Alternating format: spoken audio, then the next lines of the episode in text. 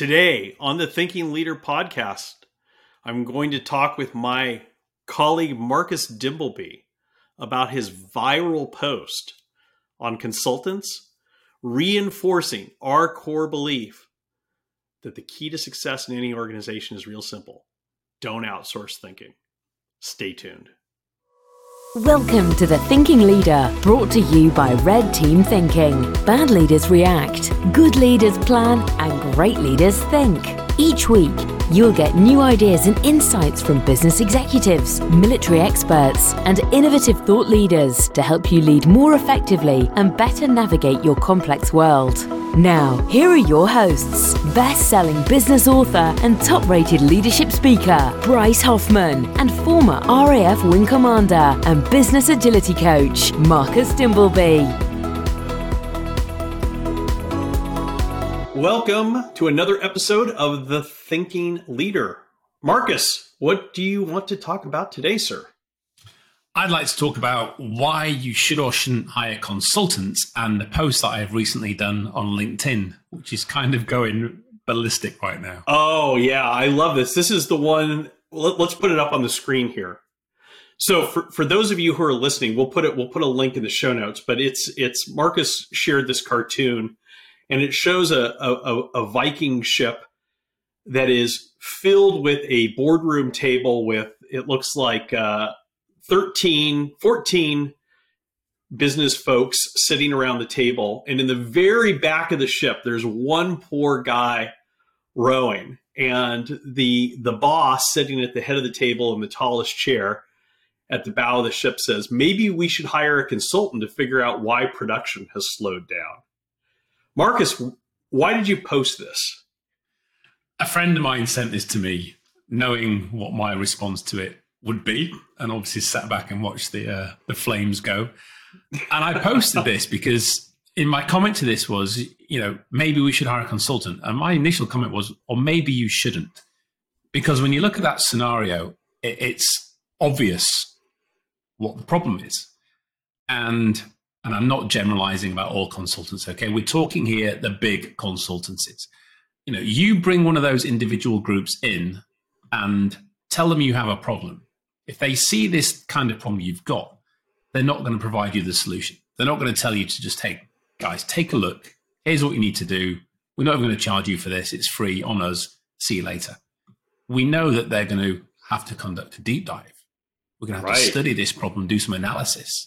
We'll probably have to go, going to go down to the lower decks and see what's going on down there and see why there's nobody rowing the boat. And the one poor person that is, we'll talk to him and find out what he thinks and you know why and then we'll come back with some more proposals and we'll probably bring some of our own people in to help row the boat a little bit more so we get some experience absolutely a large team i would say a very it? large team because instead of having one person doing two rows they could have one person per oar and then double the numbers and extend that and keep giving well, you. they're not going to. They're not going to actually row though. These are consultants. Let's be clear. Of course not. No, they're, they're going to stand probably next leave to the poor guy the oar going slowly around in circles. yeah, and the whole purpose was you know, just to say, as we like to say, don't outsource thinking. You know, a lot of the problems organizations are facing today, while they may seem complex, while they may seem hard to understand, somebody somewhere and a collective of those people will be able to come up with not often the answer, but certainly some ideas, some innovative solutions and proposals to get the answers that you need. And if you sit inside your echo chamber of the boardroom and aren't aware and think, do you know what we need to call McKinsey or whoever else, then you shouldn't be surprised. wait, wait, wait. Let's not hold back here. McKinsey, Deloitte, everyone loves McKinsey. Ernst and Young. Yeah. KPMG. KPMG. Let's name all, names. Exactly. They're all famous right now. There's enough headlines out there in the news. But yeah, if you call those and bring them in, then you shouldn't be surprised most of the time that you're going to get the outcomes that you do. And what happens is when the boat's working effectively, and everything's running as you expect it. And then the contract comes to an end. You go, great, thanks, guys. And they ride off into the sunset with their multi million pound package. All of a sudden, the boat comes to a grinding halt again or a very slow move because Bob's left rowing on his own again because they've made you dependent on the capability. Because often what they're not providing is consultancy, they're providing body shopping and providing a facade of what the solution to your problem really is that isn't going to be a long term solution. And it's certainly not going to be something that is endemic to your organization that your people are providing the solutions and the future fix to. You're still becoming dependent on that external support. Well, I love I love how optimistic you are that they're actually going to leave. I, have yet to see that happen. Yeah. Well, I mean, problem, most of the time, one, one, once these organizations, you know, attach themselves like a remora to to the host uh, yeah. corporation that brings them in, they're sailing with them, uh, you know, f- for the duration, at least until yeah. Some some courageous new CEO comes in and and you know says, "Gee, you know, why are we paying millions of dollars a year uh, to these people to do a job that we already, you know, it's like, I, you know, this, I, I mean, I've asked this question to, to more than one CEO with companies we've worked at. Why do you have, why, why are you paying McKinsey millions of dollars a year to develop strategy when you have 320 people in your org chart who have the word strategy in their job title? There's only two explanations. Either you haven't got the right people or you haven't equipped those people with the right tools to make good strategic decisions themselves, or, and I'd be willing to wager it's the latter, you're not listening to your own people, you don't trust your own people, you're not letting your own people do the job that you're paying them to do. Yeah. And that is, you know, it, it, it, if you're a publicly traded company and you have a fiduciary responsibility to shareholders, and you've got 320 people on your org chart that you're paying to do strategy development, and you're bringing in McKinsey and paying them millions of dollars a year to do strategy, you you are you are violating your fiduciary responsibility to your shareholders right there. One hundred percent, one hundred percent, and and it just staggers me. Why aren't you asking your people? Do you not trust those within your organization? These are the people that you've hired, that hopefully you've invested in some training for them, and they're doing good work, and they've probably got a lot of good suggestions, good ideas. They've probably got a lot of awareness of what's going wrong with the company within it, probably more than you do within your boardroom. So it really beggars belief to me sometimes why these people aren't consulted and asked for their opinions. And often how that manifests is you get your annual pulse survey. And then all of a sudden morale's down. They don't like the feedback. The leadership gets a bashing. And then all of a sudden, oh, everybody's in a turmoil and we have to put lots of actions in place to be seen to be doing something. Whereas if you right. just have this constant drip feeding of engagement and toing and froing of collaborative you know, discourse, then you're going to get gold from your people because they will surface it for you and they'll bring up the reasons why things aren't working. And if you do things that they disagree with, they will call you out. Just like we are talking about previously about customers calling you out. They're doing that because your staff haven't called you out. So you can stop that end game happening by just engaging with your people and you'll be amazed that by doing that, what you get from it. Right. If you do it in a safe, effective way, everybody has an opinion, but people who are working in these places are passionate. And you saw this, you know, in Ford back in the day. Why was Ford employees leaking stuff out to you as a reporter in the local hood? Because because, because no one was listening to them. Exactly. Exactly. And they were passionate and they wanted the company to change. Yeah, absolutely. Yeah. And I've told that story before. Bill Ford asked me, "Why do our employees hate us so much that they're that they're leaking this stuff?" to You know, I said, "They don't hate you, Bill. They love you." And and the reason they're leaking this stuff because I talk to them every time they call. These people who are so frustrated. These are people who have been trying to get somebody in their department to get their boss, to get their boss's boss to pay attention to some problem that's going on in the company that's sinking the company, and no one's listening to them. And so, in desperation, as a, as a last Hail Mary, they're picking up the phone, calling the local newspaper. Not getting any compensation for this or anything. This isn't the National Enquirer with a juicy tidbit about, you know, Jennifer Lopez or something. Picking up the phone and saying, you know what? I work in this department. Here's what's going wrong. I will give you the documents to prove it. And I sure hope you put it on the front, page and shame these guys into taking action because this has been going on for years and no one's doing anything about it. Yeah. That's why people used to leak. And then, as you know, Marcus, when Alan Mulally came in and started listening to employees, within six months, I never got another another all dried up. All dried up because people were being listened to. Yeah, yeah. And that, that's what I found amusing. I've worked in a few banks in my time, and sort of it tickled me, but it also concerned me how they were so pushing on their what some of them call it speak up, some will call it whistleblowing, but you know, this whistleblowing line, not an engagement line to give your opinion. It was this secretive, you know, you can speak up and call bad behaviors out. And I was like, why would you need that? Clearly, you do because you're promulgating it and it's being used. But if you have a culture where people are allowed, just sounds ridiculous even saying that aloud. What are we at school? You know, where people can just speak up and give opinion and call bad stuff out or provide good ideas to make things better. Why the hell would you not have that as an open line, not a closed whistleblowing line? Because if you are having people whistleblowing, there's a good reason for that. And there's bad behaviors going on that are warranting that requirement to have that capability. But you don't need that. As you said, the way the Alan Mulally behavior quickly took over, you don't have people whistleblowing. You don't have people running and telling tale to the local reporters.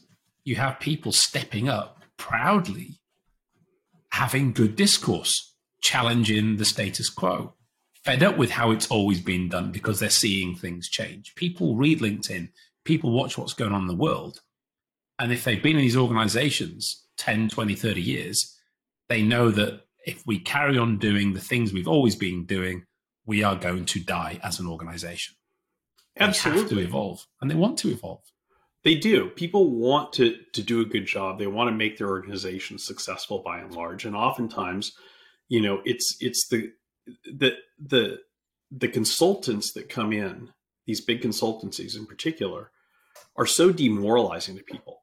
Every time we talk about this, every time we post something on this, we both get so much feedback from people who say, you know what, this is what's happening in my company, and it's so demoralizing because we're we, we already know what to do. We already have a plan. We're not doing our plan. Instead, we're bringing these jokers in, in their in their shiny suits, you know, and and and you know, peeling the price tags off their laptops and going to work, and you know, fresh out of business school with no experience at all, and and and at best telling us exactly what we already know, but slowing us down. And and you and I both know this one guy. I'm obviously not going to say the name or the company, but one of our clients who went through one of our training classes reached out. I was having lunch with him, you know, a few months after he'd been through the training. He was telling me how he and his team had come up with this amazing initiative within their company, and it it was in using using some of the red team thinking tools had de- had developed this initiative, very disruptive plan, outside the box, all this good stuff taking the company into a whole new business unit, a whole new business that that they hadn't been in before. It went to the board. The board said, "This is this is great. This is really exciting. This could be a big money maker for us." But then they they got cold feet and they said, "You know, why don't we bring McKinsey in to look at it though before we invest the money in this?" So they they hired McKinsey, paid them I think it was two and a half million dollars. Was what he told me to go and do a year. They ended up doing almost, I think it was 10 month review of this strategy and went through. At the end of the day, they talked to everyone on his team, spent days with him going over the strategy. And at the end of the day, shocker of shockers, they produced a report saying that they should do exactly what he had proposed doing with a nice McKinsey logo at the bottom of it, though. And the board said, great. And he said, no, not great. Because guess what happened in the last 10 months while we were spinning our wheels, waiting for McKinsey to tell us that the answer we already knew was the right answer was the right answer. Two of our competitors have now gotten into the space. And if we go in now, we're number three, and we're not going to catch up. Got to the whole plan failed. Yeah. Yeah. Because you don't have time you, for this anymore. Of course you don't. You don't. That's, and they don't that, have the time to help you move fast. No, they don't have it. It's not in their interest. It's all about billable hours, right? Yeah. It's all about billable. If, if your business model is based on billable hours, then right there, you should know that if the person you're bringing in is getting paid by billable hours, they are disincentivized to help you execute quickly. They are disincentivized to help you make a decision now when a decision needs to be made. What they are incentivized to do, and what you've incentivized them to do as a leader, is is drag their heels, slow down your decision making, be make your organization indecisive, hold you back from making a decision that needs to be made. Where you put your money is where you is where you incentivize people to behave. And that's an important thing for every leader to think about. Let's take a break. When we get back, I want I want to ask you, Marcus, to talk a little bit about. I know you. I'm gonna I'm gonna out you here. I know you were a consultant for a while, and uh, I'd like to, you to talk about what it looks like from from from the the the pointy end of the consulting spear, if mm-hmm. you will. Yeah, sure. We'll be right back. Hey, folks, Bryce here. If you're listening to this and you're liking what you're hearing and you're wondering, am I a red team thinker? We have an easy way for you to find out. Just go to the show notes, click on the link there to our free assessment to find out if you are a red team thinker and what you can do to think more effectively, to lead more effectively, and to make better decisions faster in your complex world. Like I said, the link is in the show notes, or you can simply go to our website, redteamthinking.com. Check it out. I can't wait to see how you score. Welcome back. Well, Marcus, we have been having a great conversation about uh, consultancies and consultants. And uh, as I said before the break, you, my friend, have uh, some experience working with one of the big consulting firms. We won't say which one, and we won't say where, but what is it? What does it look like from the perspective of the frontline soldiers in these consultancies, if you will? Yeah, uh, it's a great, great point, Bryce, and it goes back to what you're talking about. It's about billable hours. And from the perspective of the frontline soldier, and let's just be clear here, we are not bashing the consultants who are out there trying to earn an honest day's living and do good things for their clients. You know, this is the systemic issue of the business model of these large consultancies that's a problem here. But for the individuals, the guys and gals out there on the front line, they're just trying to do the right thing. And I have been both a consultant leading teams on the ground trying to do that for the best of the client. And I remember when I first went into this consultancy and the number two came in on day one and meets the whole new room and sat down at the front of the room and said, Let me be clear, what's the most important thing? And everyone sat there going, you know, revenue and outcomes. And she was client first, always. And I reminded her of that as I left and resigned less than 18 months later. And when I asked her what she told us the most important thing was, she couldn't even remember. And I said, so I said, because that was a lie, wasn't it? I said, it's not client first, because that's the reason why I'm leaving now 18 months on, because I've been asked to do things that, you know, uh, sway my moral compass, if you will. And I refuse to do it. I'm here to do the right thing by me, by the client, and I've got to look at myself in the mirror each day. And I found that the, the, the individuals at the front line trying to do the right thing often become more client than consultant and sort of flip sides, if you will, because they want to do the right thing by the client. And they're then in that position of being torn. And you see the attrition rate, then people either flip across and go perm or they move to a different consultancy where the behaviors hopefully don't match the one they're jumping ship from. And I think that's the sort of dilemma. And this where it goes from what consulting originally was, you know, providing expert advice for financial reward to enable the client to do things better. And what we're tending to see now is body shopping is the term, hmm. where you're not coming in, you you come in on the portrayal of coming in as the expert but we know they're not the experts. we know they're rolling out the cookie cutter model that they've got they've used from the previous organization. And I can tell you a story about that in a moment. T- tell us. tell that story. I, I tell think that story now.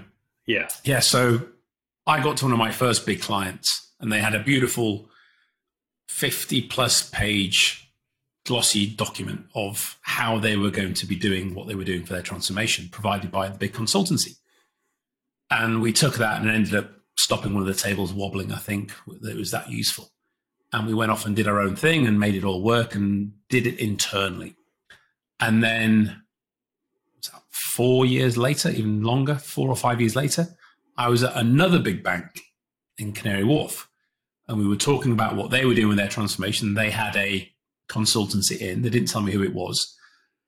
And they said, but they've given us this great document. And they literally gave me this document and I quickly flipped through it, and it was a different color and it had their name on the front. But it was the identical document. So I said, You didn't tell me which consultancy was. So I did the theatrics and I went, I can smell it. This is McKinsey, isn't it? And they went, How the hell did you know that? Folks. And I said, because if you flick to page 13, you'll see this.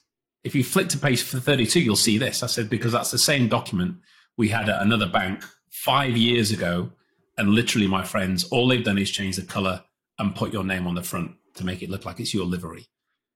And they were like, What? I said, I don't want to ask how many millions you paid for this, but I will ask, How's it going? And they're like, it, It's a train, train wreck.